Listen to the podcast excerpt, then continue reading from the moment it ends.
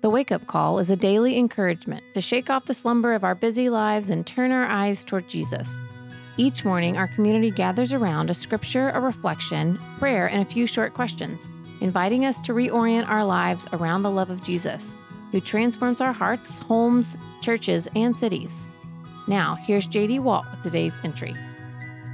Wake up, sleeper, and rise from the dead, and Christ will shine on you. Indeed, He is already shining. Our entry for today is called Breaking Beyond Our Broken Language of Love. Our scripture reading comes from Matthew 22, verse 37 through 40. Hear the word of the Lord. Jesus replied, Love the Lord your God with all your heart and with all your soul and with all your mind. This is the first and greatest commandment. And the second is like it love your neighbor as yourself. All the law and the prophets hang on these two commandments. The word of the Lord. Now consider this. We often hear people speak of love languages. It's a framework for helping people discover what conveys and communicates love to them. For instance, my love language is food like fresh hot dogs from the food stand at Costco or donuts from the Krispy Kreme with the hot sign on. And I should probably mention pizza. Frankly, I am not so concerned with love languages as I am the language of love. You will see why in a minute. Our language of love, at least I can say in English, is woefully inadequate. Why didn't Jesus say, Love the Lord your God with all your good deeds and all your money and all your helpful acts of service and all your encouraging words and with your hands and your feet and otherwise diligent activity? Well, that's what he meant, you say, adding, He said those kind of things in other places. Well, I say, with a long pause, yes, and no. Jesus references heart, soul, and mind here to say that love does not begin with one's behavior or action, but in a much deeper place, our inmost being. In fact, love does not begin with us, but with God. Watch how AP, the Apostle Paul, tells us we really have no idea what love is. If I speak in the tongues of men or of angels, but do not have love, I am only a resounding gong or a clanging cymbal. If I have the gift of prophecy and can fathom all mysteries and all knowledge, and if I have a faith that can move mountains, but do not have love, I am nothing. If I give all I possess to the poor and give over my body to hardship that I may boast, but do not have love, I gain nothing. 1 Corinthians 13, 1 to 3. The word being used here by both Jesus and Paul for love is agape. It is the same word used by John in his first letter when he says, God is love. We are now bumping into the limitation of the English language when it comes to the word love. Just like Eskimos have multiple words for snow, the ancients had multiple words for love. There is storge love, which is the love of family, phile love, which is the brotherly love of friendship, eros love, which is the love of romance. Into this context comes agape love which is not another degree of love, but love of another order of magnitude. Agape is not just the love of God. Agape is the love who is God. Follow the logic. Jesus commands us to do only what only God can do because this is who God is.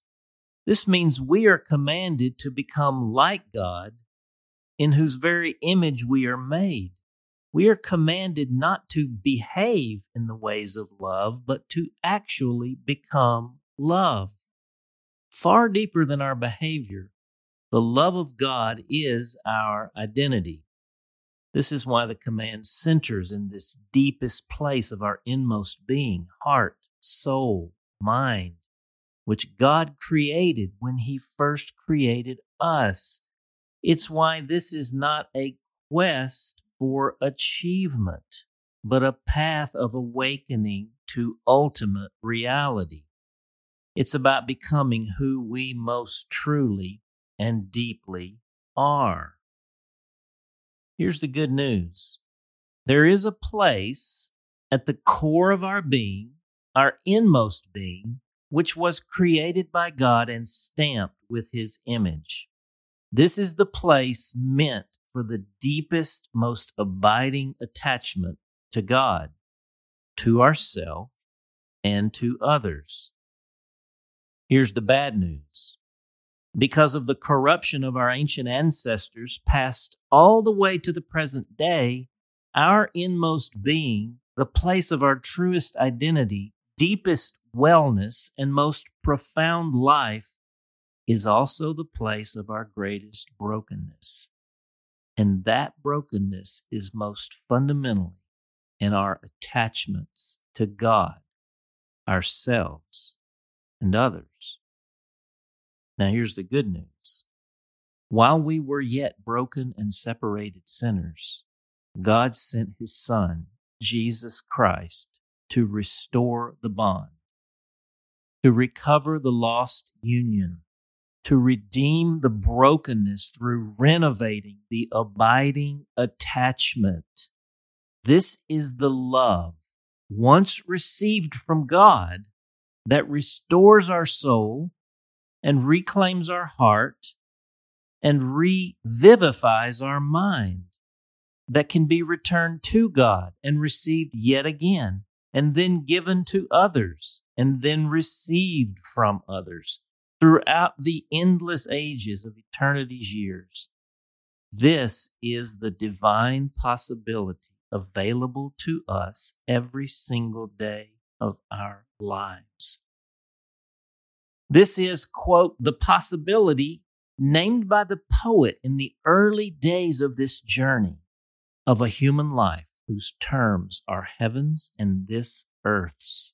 This, my friends, is the fruit of the Spirit, divine love. Wake up, sleeper. As Pastor Ben Chrisman says every week in his benediction to the beautiful saints at the St. James United Methodist Church in Little Rock, Arkansas, God loves you, and there's absolutely nothing you can do about it. The prayer Father, Farmer God, Thank you for who you are. You are not loved because you love. Rather, you love because you are very love itself. And thank you that you would do the same in us, that you would transform us into the very love which is who you are, and that you would do it by attaching yourself to us in the deepest bonded way and that all of our life would spring from that place of light and life and, yes, love. And thank you for Jesus, apart from whom we have no idea of any of this, and yet in whose life we see all of this. Holy Spirit, prepare us to deal with our broken attachments, that we might be healed and deeply whole. Praying in Jesus' name. Amen. And the question are you grasping the concept of agape love and how it is in a category of its own and how it is the very nature and character of God? Are you seeing how love, agape, must first transform our identity before it can transform our actions? Well, I promise to get back to singing hymns tomorrow on the wake up call. There are a couple of notes for further reflection today's email. You can see them there. For the awakening, I'm JD Walt. We hope that today's entry challenged and encouraged you. And thanks for listening to the Wake Up Call, powered by Seedbed. Be sure to share this with a friend, leave us a rating, and subscribe wherever you prefer to listen to podcasts. Find out more and join the movement by visiting our website at seedbed.com slash wakeupcall.